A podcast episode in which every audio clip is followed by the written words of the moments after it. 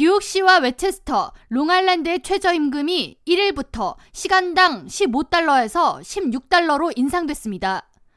뉴욕주 내 이들 세 곳을 제외한 지역의 최저임금은 지난해 14.2달러에서 2024년부터 15달러로 올랐습니다.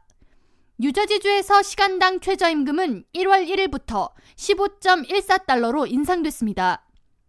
팁을 받는 근로자의 임금은 시간당 5.26달러로 유지됐으나 고용주는 해당 직원들의 임금에 팁을 더한 금액이 주 최저 임금을 넘지 않으면 직원에게 차액을 지급해야 합니다.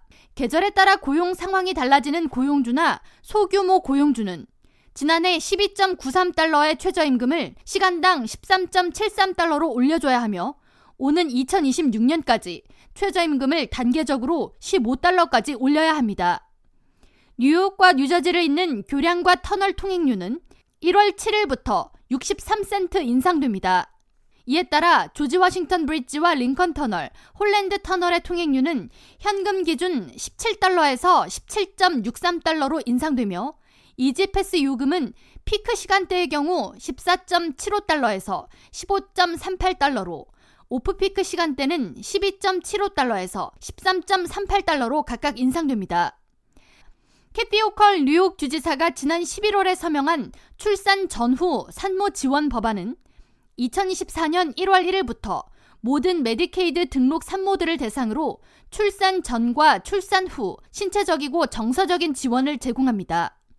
이 법은 뉴욕주 보건국 내에 둘라스라는 산모 및 영아 사망률 경감을 위한 서비스를 제공토록 하고 보건국은 뉴욕주 모든 산모의 사망을 체계적으로 검토하며 이를 줄이기 위한 노력을 이어가도록 요구하는 내용을 담고 있습니다.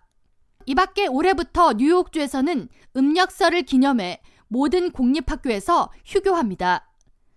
뉴저지주에서는 뉴욕주에 이어 모든 공립학교 내에 생리대나 탐폰 등 월경용품을 무료로 지급하는 법안이 발효됩니다.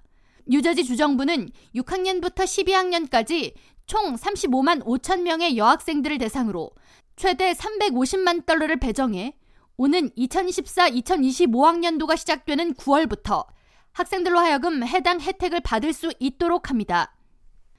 뉴저지주에서 새롭게 발효되는 홍수 정보 공개 의무화 법안 S3110 A4783은 주택이나 건물을 임대하거나 판매하려는 부동산 소유주들로 하여금 해당 부동산이 과거 홍수 피해를 입었는지 홍수 예상 지역에 위치해 있는지 등을 의무적으로 명기토록 하며 또한 부동산 소유주는 세입자에게 연방정부가 제공하는 전미 홍수 보험 프로그램에 가입해 피해가 났을 때 보상받을 수 있다는 정보를 의무적으로 제공토록 합니다.